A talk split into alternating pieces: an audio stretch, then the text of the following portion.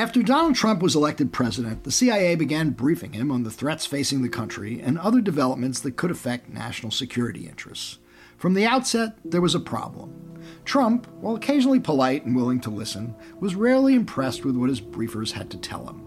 I don't have to be told the same thing in the same words every single day for the next eight years, he said, explaining why he didn't need to get his intelligence briefing every day. He also wasn't terribly interested in getting a written brief either. He doesn't really read anything, his chief CIA briefer explained. At times, during his oral briefing, Trump was, quote, prone to fly off on tangents. There might be eight or nine minutes of real intelligence in an hour's discussion, said the director of national intelligence. While the intelligence community worked with evidence, Trump, the director said, was, quote, fact free. Evidence doesn't cut it for him. None of this at this point is especially surprising. But what's remarkable about these comments is they don't come from a book by Bob Woodward or any of the other innumerable scribes who have chronicled Trump's presidency. Instead, they come from a new book written by a former CIA inspector general and released by the CIA itself. It's called Getting to Know the President A History of the Agency's Efforts to Keep Our Country's Chief Executives Informed. What does it say about the CIA that it would put out a tome that discloses somewhat embarrassing details, even if totally true, about a president it served, complete with quotes from the agency official assigned to brief him? We'll talk to David Priess, a former CIA briefer himself and a scholar on the subject, on this episode of Skullduggery. I do solemnly swear that I will faithfully execute the office of President of the United States and will, to the best of my ability, preserve, protect, and defend the Constitution of the United States. So help me God. So help me God. So help me God. So help me God. So help me God. So help me God. I'm Michael Isikoff, Chief Investigative Correspondent for Yahoo News. I'm Dan Klaidman, Editor in Chief of Yahoo News. And I'm Victoria Bassetti, a fellow at the Brennan Center for Justice. So uh, it will come as no surprise to us reporters who have, I'm speaking of Klaidman here, not you, Victoria, who have dealt with the CIA uh, over the years. CIA folks do at times like to dish but rarely on the record and rarely in a book that is uh, put out or certainly distributed by the CIA. This book by John Helgerson, the former CIA Inspector General, is on the CIA website. I got it from a CIA public affairs officer.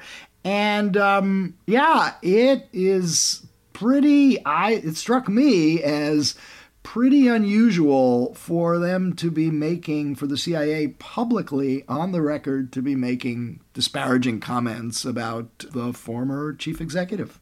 I mean, I always found it ironic that in some ways, one of the most secretive government agencies actually had like a public affairs office that would talk to reporters and dish, as you as you put it. Of course, a lot of it is was just stuff that was in their self interest, not necessarily. I'd say um, all of it was of the in, Repu- stuff, in the interest of the Republic, but still they did play they ball, dished, which was yeah. which was cool. Right. But this was this was different because it's it's a you know essentially a sanctioned public report that you know pretty openly talks about one of the most closely guarded responsibilities that they have, which is to brief the president uh, on the, the presidential daily briefing, the kind of crown jewels of intelligence on a on a daily basis. And you know, I think we ought to take a moment here to, to be thankful that uh, they actually are transparent about this because it is you know a lot of this is you know looks sort of historical uh, because you know this book is about all these presidents in the past who've been briefed. But you know this is Donald Trump. There's a whole chapter on Trump and we're only talking about you know a year since he's left office and it's actually important. It is important to understand how the President of the United States consumes intelligence and what kind of information he gets, what kind of information he doesn't want to get, or she, uh, as the case may be one of these days. And so um, it's kind of fascinating to see them lay it all out there. Yeah, I thought if a like if a book chapter could be a giant eye roll, that's sort of what this would have been. It was like the CIA rolling its eyes at how Donald Trump consumed and dealt with uh, intelligence. Yeah. But also to go back to Mike, your point about like kind of self-interested dishing, I would say that even this book needs to be read with a, a kind of a slightly skeptical view towards the self interest because the CIA is clearly trying to promote itself as a kind of bastion of integrity and of consistency with tradition and respect for presidents. So even it has got its uh, its bias. Yeah. Well, we will discuss all this with David Priess in a moment, but um, we should take note of a number of pretty important news stories that are we're all uh, grappling with at the moment. Obviously, the big one is the new uh, variant and uh, how much of a threat it's going to pose on the uh, COVID front. But you know, the big one uh, on Wednesday, as we tape, was the Supreme Court argument on the Mississippi case, which I gotta say, I mean, in terms of you know momentous things that could affect the real lives of real Americans. It's hard to imagine one that would be more consequential than a ruling that could affect the constitutional right of women to get an abortion. And I want to pause before we talk about it to also note how unprecedented it is for people to be able to listen to a Supreme Court oral argument in real time. Because before COVID, we would have had to have waited 24 hours at least to get the audio of the oral argument. And in the kind of post COVID world, there's this new era of semi transparency from the Supreme Court. And I mentioned that because I got up this morning really early to try to establish my direct line to the Supreme Court's feed of the oral argument because I expected it would crash all of their servers, thinking that this was probably going to be the most real time listened to argument that the Supreme Court has ever held. And it did not disappoint as a, a kind of compelling, accessible sort of oral argument. Uh, it wasn't, you know, kind of mired down in minutia or legal discussion, you know, arcane legal discussions. It was a fulsome and just a, amazingly forthright discussion about abortion rights and the future legitimacy of the Supreme Court. Yeah, um, that that that last part seems to have been weighing over all of them. The future legitimacy, whatever we do on this case. Well, particularly particularly to, the liberals, yeah. particularly the liberals. I, I, you know, my sense was that the three most conservative justices, Justice Thomas, Justice Alito, and Justice Gorsuch, were not so concerned about the reputation of, of the court and whether they'd be viewed as political. And they pretty much, I think, were pretty transparent about what they how they were going to vote in this case, which is say to squarely overturn Roe versus Wade. Although um, I and, was and struck Casey. by, yeah, by yeah. Thomas's, you know, Thomas goes first. He's now, you know, as the senior member of the court, he gets to ask the first question, and he's taking full advantage of that after years of not saying anything, not asking any questions. But I was struck in that early colloquy where he does ask Scott Stewart, his former clerk, who was the Mississippi Solicitor General he says if we don't overturn Roe in this ruling, is there some, you know, how would you, what would you advise us to do, or how would you advise us to do it? And then Stewart comes back and says something about, you know, maintaining the undue burden standard untethered from any bright line of a viability test. I would submit, Mike, that what he's doing there is he is making the case that there is no uh, middle, middle way. There's yeah. no, uh, there, the, it is a binary choice here and you know you reaffirm roe or you overturn it and in fact i think those were pretty much the same words of alito's which is that there isn't a you know you now have this standard which was enshrined in roe which was you know the, the viability bright line 23 or 24 weeks uh, whatever it is but if you overturn the Mississippi case, that's gone. And what, what are you left with? Can the Supreme Court establish a new bright line, which is 15 weeks? I don't think they're going to, I don't think those justices are going to do that. Yeah. I mean, the clear takeaway from listening to the oral arguments is that the current law and structure regarding how abortion rights are dealt with in the court is gone. Something new is going to emerge after this oral argument. The real question is whether or not it's a fulsome overturning of Roe and Casey or whether or not there's some sort of weird middle ground. And you could basically just hear the liberal members of the bench, particularly Justices Breyer and Sotomayor, almost pleading with their conservative colleagues not to overrule Roe and not to change current law. And then, Danny, as you point out, there were the kind of the three clear, most conservative members on it who were, you know, ready to go, ready to overturn Roe and Casey. And then it was a kind of a battle for those middle three.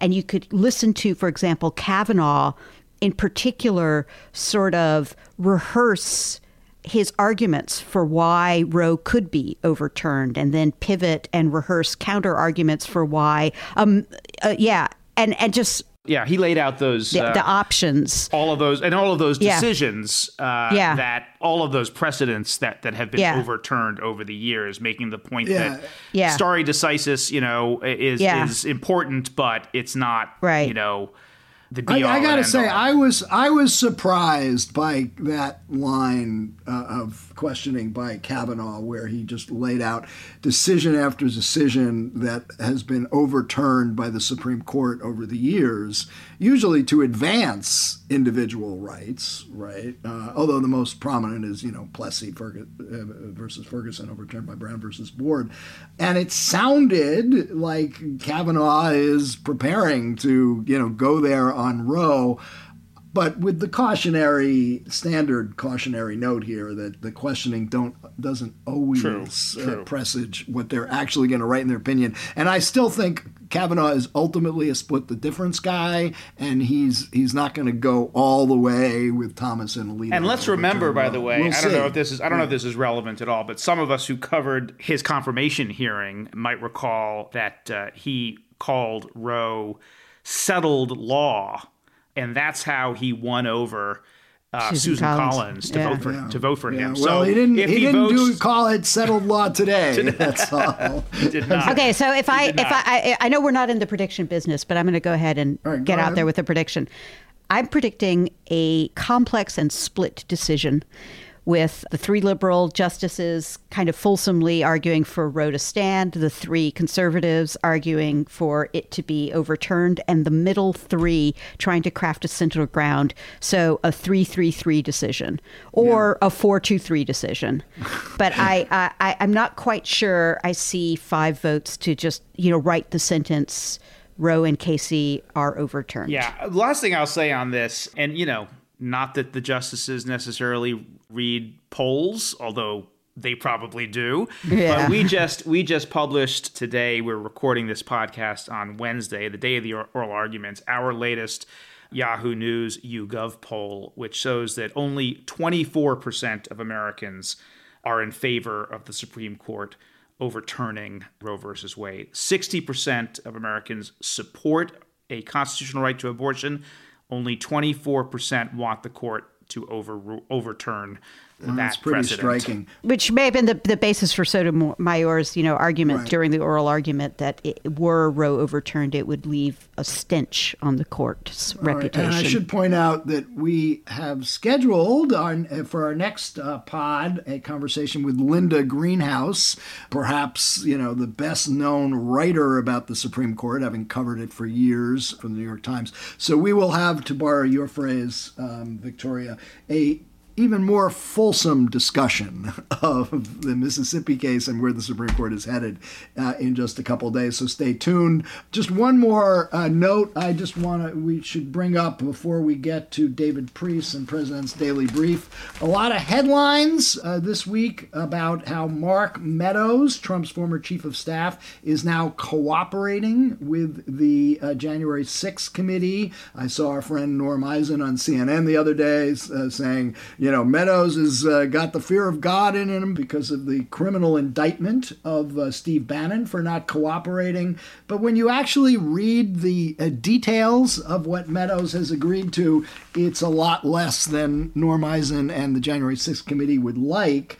George Terwilliger, somebody we uh, have known for years, who is Meadows' lawyer, he was former deputy attorney general during the Bush administration, said Meadows will continue to work with the select committee to see if we can reach an accommodation that does not require Meadows to waive executive privilege or to forfeit longstanding positions. We appreciate the Select Committee's openness to receiving voluntary responses on non privileged topics. So, translation Meadows isn't going to say squat about any of his conversations with Donald Trump, which is, I think, what the committee is most interested in. Although there is one small little piece of evidence that maybe, maybe Meadows is uh, turning into a hostile witness against Donald Trump, which is that he has just published a new memoir. Yeah. in in which in which he reveals that uh, Donald Trump tested positive for COVID before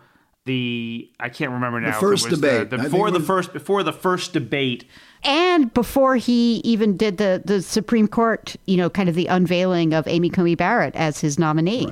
Which means that he could have been the source of super that super spreader. spreader. But it is we need to point out that that was the first test. Then he did a second test in which he tested negative, and then did the debate without revealing that he had tested positive, and then three days later tested positive. So Right. raising And then the a few days later ended up in the hospital. So That's right. I think we can confidently say he was definitely positive. All right, we can confidently say that. I'm not sure we can confidently say that Mark Meadows is going to be a hostile witness to Donald Trump. Yeah. I'll be quite surprised about that. Let's not lose. Let's also not lose sight of the fact that, in addition, the January sixth committee is um, considering criminal contempt referrals against a new person, uh, which is Jeffrey Clark, the uh, Wood erstwhile Attorney General of the United States, who uh, No, no, no. He he he never made it. As was- he Attorney wanted to General. be, He the wannabe. wanted to be He the wanted to acting be. Attorney General. The wannabe. When nobody else at the Yeah. Justice Department would support, you know, Trump's crazy uh, uh, He was the coup, election. he was the uh, coup curious. Yeah. He was the most sen- most senior coup curious DOJ He was orchestrating a coup within the Justice Department, Definitely. so that then he could orchestrate help or, uh, help with the, the coup uh, to take over to overturn the election. That's what he was doing. But right? speaking of hostile witnesses to Donald Trump, let's get to the CIA, its briefers, and the new book with our guest David Priess. So let's uh, let's get to it.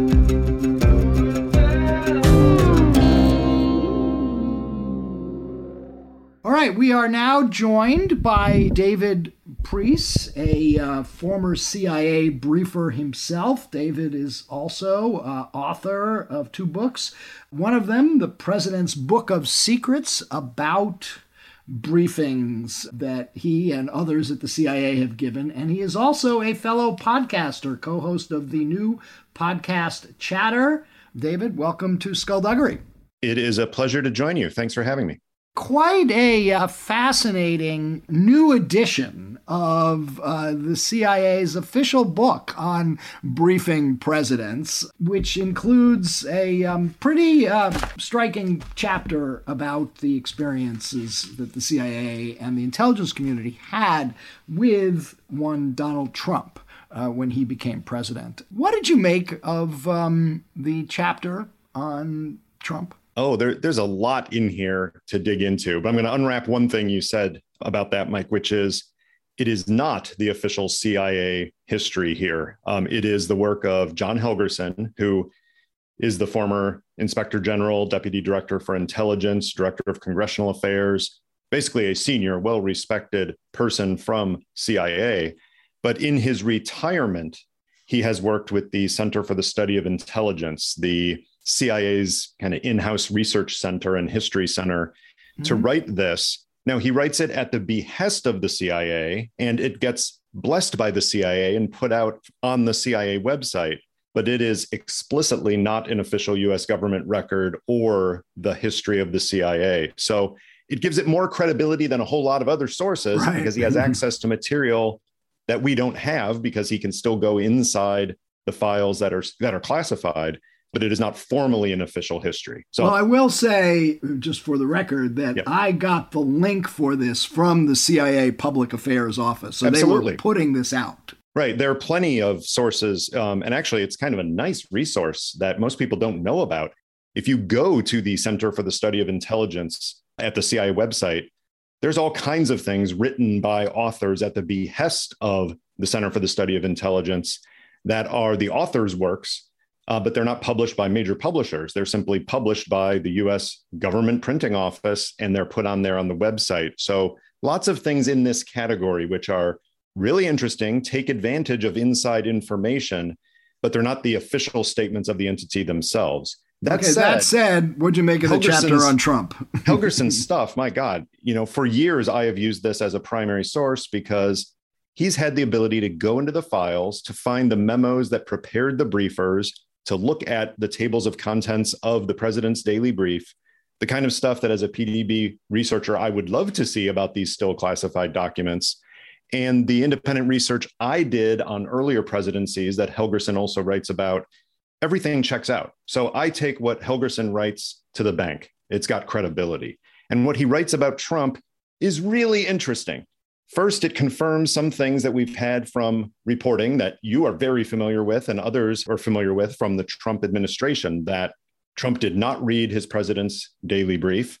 He would get oral briefings on it, but not every day and that there were some really quirky, uh, unusual things that happened during those briefings. That that all receives confirmation here from the the Helgerson material, and there are also some new things, like the fact that Trump did not get briefed on the covert actions that he was inheriting as president until several weeks after he was president, which is quite surprising. yeah, what, what, did you make of that? that? That was one of the more striking revelations uh, in in this chapter because it seems like if you're an incoming president. I mean, th- th- that's the most insens- in some ways the most sensitive intelligence uh, that there is, and it it is the kind of information that could have, you know, a real impact on your presidency if a covert action goes wrong. So, just from a purely mm-hmm. prudential point of view, you would think that a president would want to hear that stuff. You would think so, and in fact, there's good reason that they should because any covert action done by the CIA or more rarely another agency or department, that is the president's covert action program.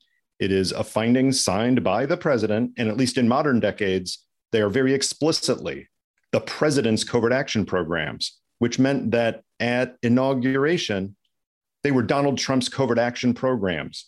And this material makes clear he did not even know what his own covert action programs were, which is a recipe for disaster if one of them really goes south and there is some kind of uh, national security crisis that develops where someone's threatening to go to war over some covert action they uncovered and you as president have no idea what it is makes it hard to react in real time to that thankfully that did not appear to have happened but that's not the way the system is supposed to work that's why we have a transition and that's why you have a healthy intel policy relationship such that the president even if the president elect did not get briefed on covert actions before taking office.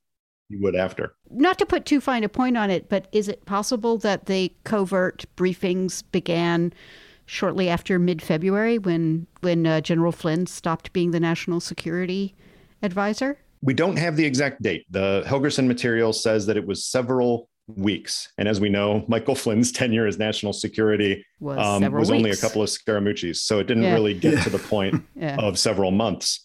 But the fact is, Michael Flynn had already been briefed on all of these covert actions. That's another revelation from this material. The president elect wasn't briefed on them, but Michael Flynn and Mike Pence were briefed on all of them on December 7th, 2020. They were the first two people briefed on all of these covert actions. So Michael Flynn was already in on all of that information, and there would have been no cause to delay it for any concerns about him. And it's also an oddity that no one in the president's circle pushed him down in his chair and held him down and said, Mr. President, you really need to hear these. This is one of the more important yeah. things to do. It definitely appears like nobody did that. Well, I want to I want to drill down on the covert action programs because there's a, a rich history uh, on briefings on that, uh, some of which became quite contentious over the years.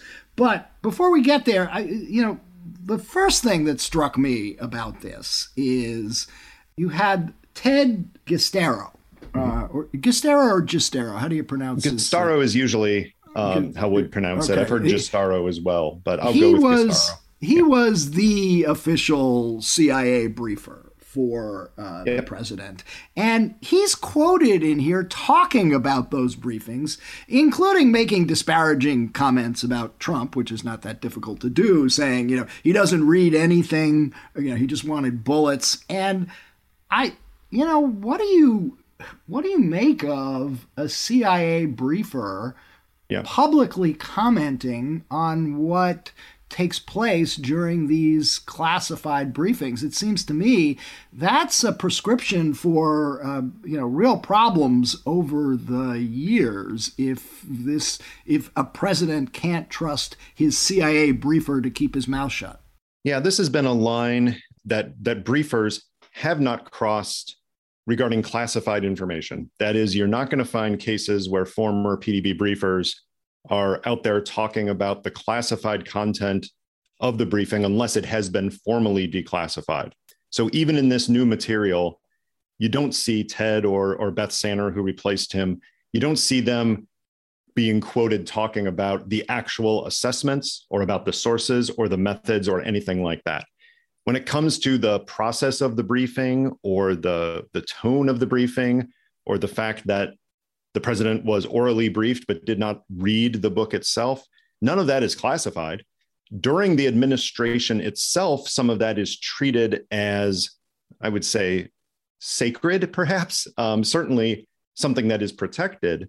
But after an administration is over, that's the kind of thing that former briefers in previous editions of this book have talked about immediately after. Note to listeners, David has just held up two copies of. Yeah, I don't have the third books. in my hand. That's okay. that's on the bookshelf across from me. Right. But yes, each edition of the book is available in printed copy as well as online, and they co- they come out pretty quickly after an administration ends to be updated to include information about the transitions and the campaigns for those presidencies that came right before them. And in each case, the briefers and or intelligence leaders, and in some cases, the presidents and other senior officials from the policy side, contribute to these studies to create almost an oral history of what happened during the, the previous presidency's transition and the, the election that led up to it. So this is in the pattern of what they have done to talk about the campaign and the transition.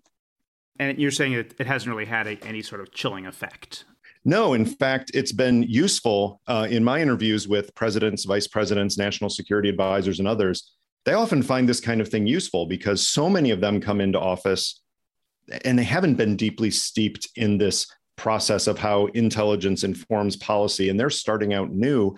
And they kind of like having this quick study of how things have gone before so they can learn from the mistakes of the past and, and try not yeah. to repeat I, them. I mean, I, I mean, I read some of the earlier chapters, which I want to go into, in which briefers and CIA directors talked about their briefings of presidents elect and presidents, but I didn't see anywhere they made disparaging comments about the president's lack of interest in what they had to say.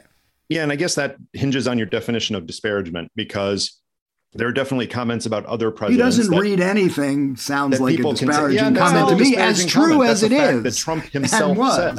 Uh, yeah. He made a point during the campaign or the transition. I can't remember yeah. which, of saying he doesn't like to read, especially long things. And if he's going to read, he would prefer bullet points. So it was no mystery that he was not much of a reader. Some of his own staff are out there saying the same things during the administration. Let's back up for a second here, and because I want to ask you some uh, uh, specific questions about how Trump sure. uh, consumed this incredibly important intelligence product, the PD, PDB. But let's start with, just for the benefit of our listeners, just what the PDB is, and then I want to follow up on that.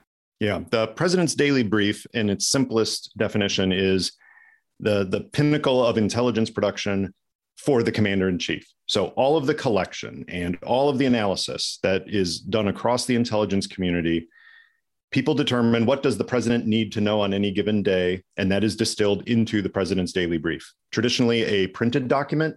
For President Obama, for a while, it was on a very special iPad instead of ink on paper, and it contains top secret analysis information. It can include sensitive operational data, but it is all focused on what does the president need to know today, either to plan for upcoming meetings with foreign leaders, to anticipate national security crises, or to identify foreign policy opportunities that the president can take advantage of. so specifically of. tailored for one individual. Absolutely. From the beginning, the idea was this is not going to be a general purpose document that the president might be interested in. It's, you know, what does John F. Kennedy have in terms of his style? And we will adjust the, the printing of this to his style in terms of the formatting, in terms of the length of the pieces, the colloquial nature of the words themselves. That is always adjusted for each president. So it's no surprise to me that Donald Trump's PDB looked different than President Obama's did. Well, of course it did. They're, they're very, very different people, just as George W. Bush and Barack Obama were. And every PDB is tailored to the, the sitting president of the United States. But one important point is that the PDB never actually goes to just the president, even though it's called the president's daily brief. It can go to just a handful of people, as some presidents have done, or it can go to many people. And one of the specific revelations in this new material is that we learned definitively that at the end of the Obama administration, one of the versions of the PDB, because they did differentiate them a bit, but one of the versions of the PDB went every day to at least 50 people. And Trump actually cut that back a bit, but it still went to more than 40 people, which is on the historical high end of how many people have access to what is supposed to be a very specialized document. So, one thing that was also surprising to me because I got the sense reading this that, you know, maybe the press caricatured a little bit Trump's consumption of this intelligence. That everyone latched onto this idea that he just wanted to look at pictures. I think people thought, you know, he's looking at cartoons in there or something like that. And the reality is, based on the Helgerson book, is that he was getting a couple of, uh, of lengthy briefings every week. I think they were 60 minute briefings. Mm-hmm. Now, Obama didn't actually interact with briefers that much, right? He mostly did the reading on, on his own. He interacted with them in a in a different way. So you're right. In the Trump administration, based on this new material, it appears that the briefer would see him two, maybe three times a week early in the presidency. Later on, down to an average of two per week, and would have to spend some of that time updating the president on what had been in previous editions of the PDB because the president was not reading it. It also implies that nobody was filling the gap, that on those days it wasn't the national security advisor going in there, as previous advisors have done with presidents, to make sure that they knew what was in the PDB that day. Otherwise, the, the briefer wouldn't need to fill them in on all the details. So that's Trump. With Obama, he did read it every day and would talk with his national security team about its implications and sometimes give feedback to the intel community. But several times a week, an intelligence community briefer would come in but instead of repeating for the president things he had already read, which clearly annoyed him, according to these reports, instead they would walk on some new items like, Mr. President, you know, you read yesterday what we wrote about the developments in Syria. Well, just this morning we got in this new sensitive information, and let me update you on that. So it was almost like a, a PDB addendum or a PDB plus briefing that the Intel community briefers would do. That will only work if the president has been reading his PDB. And Obama did, and Trump, according to this information, clearly did not.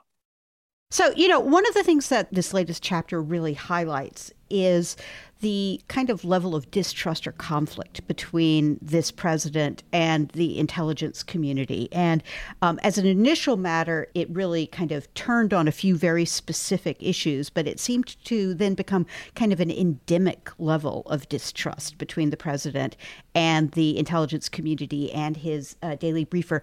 I, I'm curious, first of all, whether or not you can contextualize this kind of trust level between presidents and and the intelligence community was Trump amongst the worst, you know, in terms of that. And then second of all, if you can maybe elaborate on what the possible or probable impact of that lack of trust was in terms of America's national security. Sure. It does appear based on this material that from the Trump side there was plenty of distrust.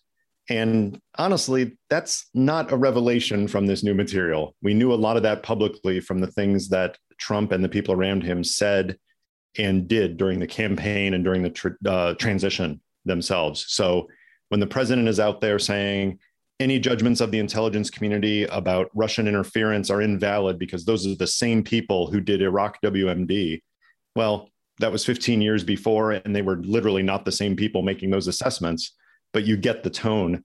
when he compares intelligence officers to Nazis, you, you kind of get the sense that there's going to be some trouble from that side of the relationship.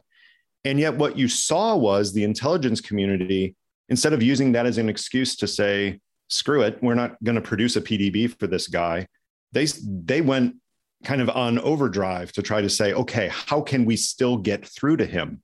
And what comes through in this material is they adjusted the format of the PDB. They tried to adjust the briefing style. They tried to use topics that the president was most interested in to tee up those briefings and, and get him involved in the material through a, a different angle. So the distrust seems to be largely from the president's side. I can't speak to whether the intelligence officers themselves didn't trust the president. That certainly doesn't come out of the material directly. But he certainly was, as Helgerson titles his new chapter, he certainly was a unique customer because there had never been a president who was so, I would say, difficult to brief in the standard way. And that definitely comes through in the material when Jim Clapper gives the quote that the president was fact free and evidence just didn't matter to him. That that wasn't something that they'd experienced with previous presidents who had received the PDB. But David, in terms of the the tensions, it seems there seems to be a distinction between what Trump was doing publicly mm-hmm. and what was happening behind closed yeah. doors when he was getting briefed. Um, Definitely. Because I think it sounds like he was generally speaking fairly civil and kind of accommodating to the briefers, and then he would go off and tweet something crazy about the CIA being, you know, a bunch of Nazis or whatever. So, is that was that your perception of it? Yeah, there's there's definitely some interesting parts in this new material that show that there were some positive elements in these briefings. And that is probably evidence that these briefings were better than some people had feared. And quite honestly, I was one of those people in 2016 among many people who had worked with presidents and intelligence before who were saying this is going to be a really rough relationship. And we wouldn't be surprised if the president just said, wait a minute, these are a bunch of people who think they're so smart and they're going to come into my Oval Office every day and tell me they understand things better than I do. I don't want that. And he wouldn't take the briefings at all. Well, guess what? He kept these briefings through most, not all, but through most of his presidency and even complimented his briefers. One of the quotes that comes from this material is from his second briefing during the actual campaign when they get classified briefings. They're not PDB briefings, but they're classified briefings. And he actually told the briefers, eh, he acknowledged that he'd been saying nasty things about the intelligence community, but made a point to say that he was saying that about the IC, the intelligence community, but that it doesn't apply to you, that is, to the briefers in the room. So clearly, something was working for him. That may have something to do, as you were seem to be suggesting before, the skill of the briefers themselves. It may be. It may be. I mean, briefers. There's there's a unique there's a unique skill that eventually comes with doing enough of these briefings and hopefully learning from the lessons of others, which is you tailor your briefing to the customer, not changing the message. The function of intelligence is to present an objective, timely and hopefully accurate assessment to help the policymaker of, of any level. But as a briefer, the way in which you do that, you have to find a way to get through to the customer. And it sounds like Ted and Beth, the, the main presidential briefers here, probably were well selected because they found a way to keep the president's interest. And that's really hard given everything else we've learned here. Really hard when you're trying to keep Donald Trump's interest about something that doesn't directly involve his own his ego. yeah, and it's funny you should say that because yeah. you know one of the things that is quoted here can be taken two ways. And that is a, another quote from Jim Clapper, who was very aware of what these transition briefings, of which the president took, I think it says 14 different briefings during the transition after the election before inauguration day uh, Clapper was very aware of what was happening in those briefings. And he said, and you can almost get the exasperation coming through the written word where Clapper's saying, geez, this guy was all over the place. He couldn't stay focused. And the quote is something like, we could only get eight or nine minutes of intelligence into an hour long briefing. Now, on the one hand, for somebody like Clapper, who had worked literally half a century in intelligence, he can say that is not the way intelligence briefings normally go. And ain't that a shame when the customer is literally the president of the United States and is that far outside the norm? On the other hand, I can look at it and say, if President Trump, who had been calling intelligence officers Nazis and didn't seem to want anybody to tell him what they thought the truth was, if you got eight or nine minutes of intelligence through to him in a session, that's pretty damn good. There's some positive element there that some of us just didn't expect. Although it's also true, and this is clear from this chapter, that the relationship between Trump and the intelligence community writ large really goes south after that um, pre inauguration intelligence briefing about Russia, mm-hmm. in which the first part of it goes pretty well, but then all the other briefers, Clapper and company, leave. Comey stays back and presents Trump with the dossier and the allegations about the mm-hmm. golden showers. Which, by the way, we now know from multiple accounts of this that there was quite a bit of debate uh, about whether the FBI should have done that at all, that it would come off as a J. Edgar Hoover esque kind of thing. Here's what we got on you, by the way, Mr. President. We're not saying it's true, we're not putting it out, but just so you know. Should that have been presented to um, the president elect at that time? I totally understand the logic of presenting it to him and even in the way it was presented. And, and here's why. If the president elect were to find out that the FBI director, the DNI, the Director of National Intelligence, the CIA director, and a whole bunch of other people in Washington had this salacious, sensational material and didn't inform him about it, that certainly could feed the impression that they were holding out on him and they were not telling him about this, this stuff that they were keeping to themselves. And you can imagine how he would have interpreted that. Of course, given his personality, briefing it to him, he immediately perceived that, well, you're briefing it to me. It's some kind of a shakedown. You're, you're telling me we have this stuff and we're going to hold it over you, which is certainly not the way it was presented, but the way he interpreted it. Kind of means you're damned if you do, damned if you don't. If, if Comey would not have briefed it in that way, um, there probably would have been some accusation from Trump and his allies later that they were planning on doing something with it. And why would you keep this from the duly elected president okay, of the United States? Okay, former intelligence briefer, what would you have done? in a case like that, I've had similar cases that, of course, are much less salacious because this one is. I was going to say, don't tell. um, but I've had similar cases where people you're briefing are being talked about in the intelligence. That is, in a hypothetical case, you're picking up a conversation between two foreign leaders and they're making derogatory comments about a US official that they've just met with. The general rule is you want to inform the US official of that because that will inform how they interact with those officials and who they trust and who they talk to. But you don't do it in a way that confirms what these people are saying about the customer. You present something like that as neutral, as by the book as possible. This is what is being said.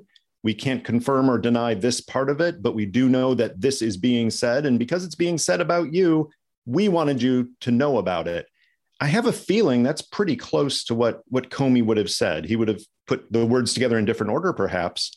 But Trump's perception of this being held over his head seems to say a lot more about him than it does yeah. about the people. Although it's also attention. true to remember that this leaks, you know, pretty quickly, yeah. And then the world knows exactly what it is that Comey was um, telling. Right. Well, I got to say, uh, based on what we saw from the entire administration, when just about anything that went on within 20 feet of the president was coming out in the news within hours. Um, it's not surprising to me that everything, I shouldn't say everything, that most things that we learned here about those early campaign and transition briefings, they were also coming out within hours of the events. Uh, we, we were learning about the interactions between Chris Christie and Mike Flynn, the other two people who attended Trump's uh, campaign intelligence briefings.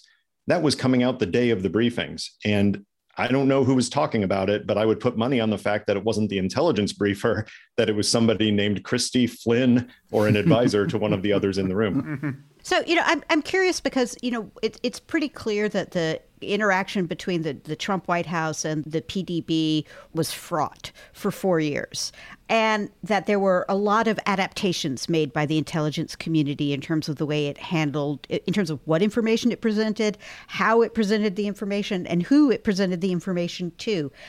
Are there any kind of long term lessons that we need to draw from this? Or is it sort of a case of you would just draw a line under the Trump and the PDB, put it in a box, call it that weird four years, and just move ahead?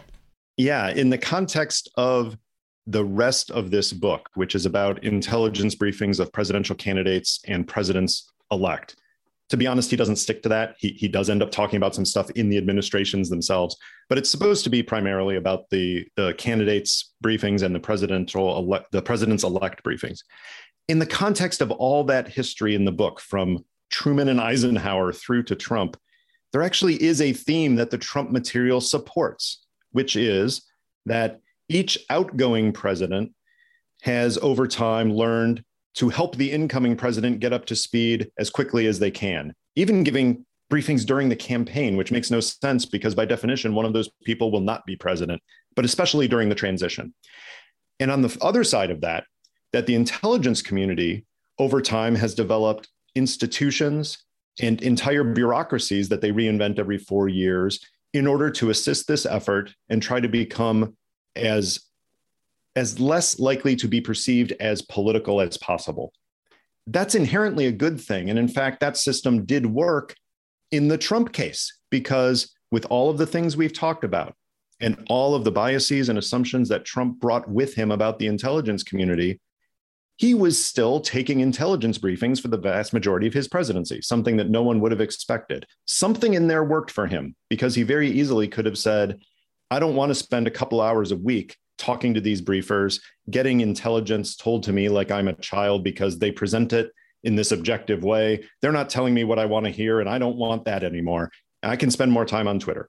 But he didn't do that until the very end of his presidency. So I think the lesson is there is something about the institution of supporting the president, whoever that is, that is able to weather some unique presidents, whether it's Richard Nixon, who had a bias against the CIA as well, or whether it's Donald Trump, who was unique in even more ways. Except one thing has been broken. One through line has been broken, which is that the president stopped, the, the, the former president no longer gets any sort of intelligence briefing. Um, so, you know, it has been traditional that you know, ex presidents continue to get briefings, and that was stopped by President Biden. And there was a period of time after January 6th when President Trump also stopped getting PDBs, didn't he? Yeah, Victoria, it's interesting you raised that because I saw separately from the Helgerson material a couple of days ago, somebody raised that point with the Trump post presidential team. And an aide, an unnamed aide to uh, Trump, came out and said, no, no, Biden didn't cancel them. Trump decided that he didn't want him first. And I'm like, really? this is like saying you you can't fire me because I quit. Uh, it kind of struck me as odd that that was the case. But yeah, the the tradition of ex presidents receiving classified briefings has been always an informal understanding. It's not like the formal transition, which has some aspects of law to it now. It's it's been a custom and it's been based on the behavior of the ex presidents in respecting that material. So I'm not surprised that Biden isn't, you know, bending over backwards to force Trump to get these briefings, but it also doesn't surprise me that Trump isn't asking for them and running the risk of getting rejected because he seems not to like that kind of thing. he, he doesn't like rejection. Um, let's talk about the covert action briefings over the years, and one in particular leapt out at me from the book, and that is 1960 during the presidential election between John Kennedy and Richard Nixon. The CIA briefs Kennedy, Allen Dulles, then the CIA director, about a covert action program, the planning by the CIA to use Cuban exiles to invade Cuba and overthrow Castro, leading, of course, to the disastrous Bay of Pigs during the first months of Kennedy's assassination. Now, Kennedy, during the campaign, his campaign puts out a statement talking about providing aid to Cuban freedom fighters to overthrow Castro. And Nixon feels like he's in a bind here. Yeah. Because he knows He knows there is a there is plan. a highly classified covert program to do that, but he can't talk about it. And here's Kennedy, who's gotten something from Dulles about this. It's not clear how much. Right. Basically pushing it pushing the idea to make and to so he sounds like the tough anti-communist uh, Right. cam- you know candidate who's going to get rid of Castro. This is the root of Nixon's distrust of the CIA, right? Yeah, it's it's interesting to me that a lot of assumptions are being made there, and they all add up to a, a, a horrible outcome, which is Nixon ends up blaming the CIA in part for losing that election to Kennedy based on that episode, when in fact there is no evidence that Kennedy knew about the details of the operation that eventually became the Bay of Pigs Well, disaster. no, in in this in time. Helgerson's book, he Yep. says Allen Dulles in July Right. briefs Kennedy about the plans for Cuba. It's unclear He briefs how him about much Cuba. he told him. No, he Yeah. briefs. If I, I'd have to go back and look at the details, but I, if I, if I remember it's correctly, it's Dulles did brief him about Cuba, but it's not clear that he briefed him about the details of a U.S. covert action plan that later led to this. So there's there's a nuance there that could be very important because obviously Cuba is one of the major issues going on in national security. Of course, you're going to brief about the revolution, about Castro, about Russian military advisors, about the threats there, and perhaps even about resistance to Castro. But it's not clear that Dulles then said, oh, and by the way, pulling out a, a file from his desk, here is the secret US covert action plan. That part I, I have not seen ever confirmed. But it did lead to the situation, regardless. The perception matters because Nixon thought there was something there. He also thought there was something there on the missile gap issue. And all that led to a situation where Nixon finally does get the presidency and comes in in 1969. And instead of using the transition to get up to speed on intelligence, he's refused to even open the PDB that was offered to him during the entire transition. So it does have an effect on what happens when he becomes president. The interesting part about the covert action briefings overall is this material points out Trump didn't take them until several weeks into his administration. And that is clearly not the norm. The presidents elect usually get the briefings on these covert action programs either at the end of the transition or right when they take office so that they can take action about do I keep the program? Do I amend it? Do I kill it? And in this case, Trump didn't have the opportunity. Obama got extensive uh, briefings, I think, in a in a SCIF in the federal building in Chicago, Right on. on the drone program and And on you know, enhanced and- interrogations and as enhanced well. interrogation. I think General Hayden uh, briefed him personally. So yeah. Yeah. Yeah, that's a quite quite a difference from the Trump era. And honestly, I think Victoria, your question is applicable here, which is in what way is this Trump experience an aberration? People will see it as a blip. And I think that's the big one is the covert action is it would surprise me if the institutional lessons learned from this don't include we must find a way that a president elect gets briefed on this, even if he shows no interest, even if he actively says, I don't want to hear it.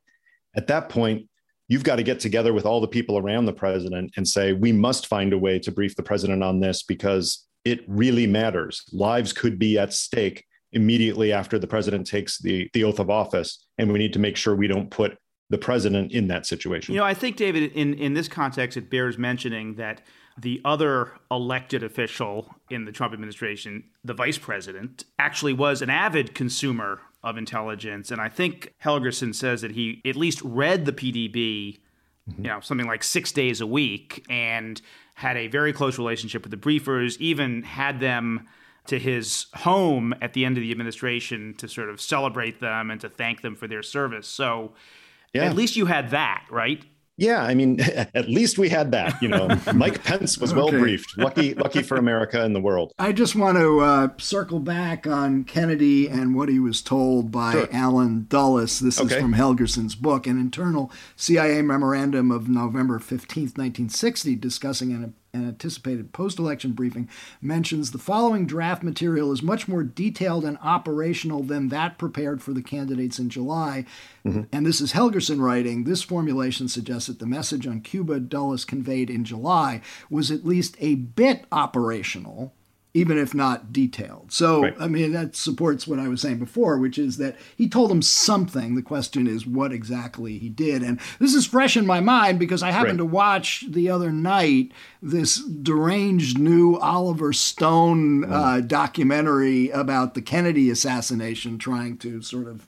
I'm know, sorry, Mike. Um, that's time you're never going to get back. Yeah. Let me pair. Right. Yeah. He's still pumping the, what was uh, in the JFK, but he makes a lot of. Yeah you know, that the CIA never told Kennedy their real plan, which was at the end of the day, whatever they were planning was never going to work, and that it would require U.S. military air support for those uh, anti communist guerrillas the CIA right. was uh, sending. Let me pair Cuba. what you brought yeah. up about the operational information with uh, something else from this Helgerson book from the Kennedy chapter, which is, uh, in his words, a search of CIA records has failed to confirm that Dulles briefed Kennedy on the status of Cuban covert action planning in either of their two sessions held before the election in 1960. Cuba was mentioned as only one of many trouble spots around the world, suggesting their discussion concerned what was going on in Cuba rather than what the US was doing about it. But after the election, Kennedy was then briefed up fully.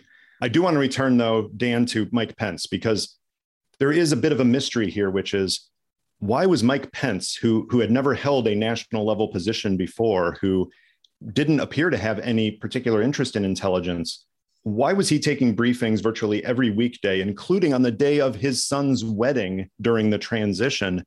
And why did he take briefings so often during the presidency?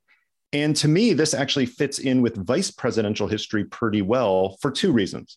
One is vice presidents, at least since Walter Mondale, have wanted to be prepared to be commander in chief. And if you're Mike Pence and you're having any objective look at a potential Trump presidency, you've got to think that this guy could be impeached and removed or could just get frustrated and say, I'm taking my toys and going home. I'm resigning because these people are nuts and trying to claim victory by quitting the presidency. Or so remove through the or remove through the 25th Amendment. Or yeah. I mean, Pence might have thought, I have a reasonable chance of becoming president here, and I want to be prepared because I know I'm not. That's one. That is a fascinating and I think yeah. very yeah. plausible theory. And we won't know unless Pence opens up his heart and soul now. and tells us, because we really can't figure it out from any source other than that. But there is a second explanation, and it doesn't require Mike Pence to be looking forward to being president during those four years. The second explanation is uh, more simple, which is the vice president relatively has a lot of time on his hands. and vice presidents have always taken more time with their intelligence briefings since the, the Carter administration because they can spend an hour or two every day poring over the intelligence all they have to do officially is preside over the Senate, and most of them don't want to do that on a regular basis. Well, your th- your first theory is better for the movie. It's more yeah. fun. Uh, okay, so I, I want to go back to the one theme that we've been circling, which is you know Trump is it a blip or evidence of a kind of systemic problems? and it's, it's it's not entirely in the book, but presidents have virtually unfettered or unilateral authority to classify or declassify things and to get people cleared to receive classified information or yeah. not. And that was an issue that was really reared its head a lot during the Trump administration when there was a concern about a lot of people who probably shouldn't have clearance also mm-hmm. being able to read the PDB, including Steve Bannon, Michael Flynn, Jared Kushner, all of these people. Is that something that, you know, that president's authority, is that something that needs to be fixed? Well, it has been fixed to to some degree. There is a footnote of all places in this material that explains that during this uh, most recent election, I don't mean 2020, I mean 2016 when the material was written, that there was a more formal process for allowing cabinet level designees to start receiving the PDB during the transition as soon as their initial clearances came through. And that had not been the case before. It had been informal that they had allowed some people to do that to help the president elect. But traditionally, it was we will give access to the PDB when these people are confirmed in their positions. But a new institution was developed um, to take the informal understanding that, yeah, some people were going to sneak the PDB to them during the transition anyway. Now that is more formalized. That's probably a good thing because we've had a lot of presidents who have come in from different backgrounds, but a lot of presidents who have come into office who have never had exposure to national level intelligence before. And you can talk here about Reagan, you can talk here about Obama, you can talk here about George W. Bush, you can talk about Trump. Uh, none of them have extensive experience with national level intelligence and making sure that they have people around them who can help them get into the weeds in those few short weeks between the election and inauguration is a good thing for all of us. Last question. You know, we obviously want presidents to get uh, accurate information from the CIA about threats to national security. But the uh, CIA has gotten a lot of stuff wrong over the years and has misbriefed presidents. You know, certainly uh, WMD in Iraq is a classic example, even though that's what the George W. Bush White House wanted to hear. But you can go back over time. They also told Bush that uh, waterboarding and other enhanced interrogation techniques were working and thwarting terrorist plots. A lot of questions, uh, you know, about that over the years. Uh, and you go back to the Kennedy Nixon time we were talking about, where the CIA was pumping the missile gap, something that turned out to be false. Uh, and Kennedy learned only learned that until after he became president. So, how do we fix that? Well, um, you're, you're, there's a presumption that it needs to be fixed, and I'll make the argument that it does not, for two reasons. Um, with the caveat, of course, that we want all intelligence to be not only timely and objective, but also accurate. Accuracy is the goal. But if you're in a realm of uncertainty, when you have foreign actors actively deceiving you to make sure you don't get the right answer, to expect 100% accuracy is a false goal and will end up you're making a whole lot of very generic, very boring assessments that don't actually help the president if your goal is to always be right instead of to always add value and narrow the range of uncertainty. So that's the caveat. But I think overall, there are two interesting things here. One is there's an assumption that because there are some prominent cases of things gone wrong, that means that most assessments are wrong.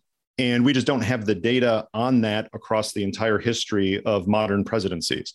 We do, however, now have declassified versions of the top level intelligence that went to John F. Kennedy, Lyndon Johnson, Richard Nixon, and Gerald Ford. The PDBs up through the end of the Ford administration have been declassified. And there are some redactions still, but there's a whole lot of material there so you can actually go onto the websites of the presidential libraries or the CIA.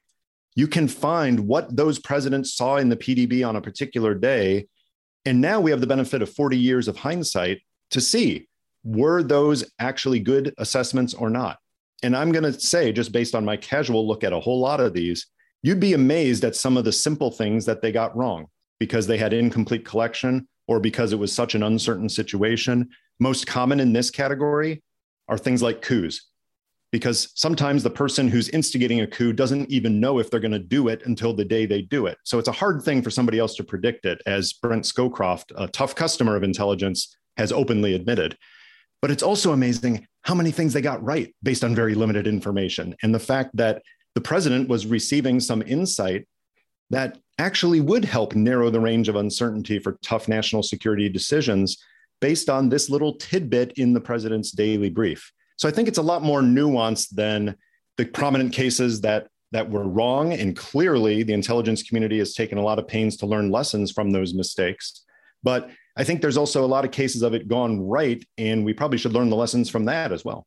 Although I would point out that you know there's a lot of uh, in Washington bureaucratic politics that goes into these things, and I was really struck by one passage on the discussion of the missile gap when that's first briefed to Eisenhower. He's dismissive of it, saying yeah. this is the Air Force and the Pentagon yep. pushing for weapons programs. That's why they're saying we're falling behind the Soviets in bombers and missiles, and that is an example and you also you had Allen Dulles, Cold Warrior, you know, ideologically attuned to that. So, I mean, the, there is a lot of that that goes into what ends up in a PDB. And I will say to broaden that point out and kind of put a bow on the conversation, that points to Dwight Eisenhower versus John Kennedy in one way that is unmistakable, which is Dwight Eisenhower, you know, had saved the, the Western civilization with uh, leading the efforts in World War II he knew intelligence better than any president since George Washington.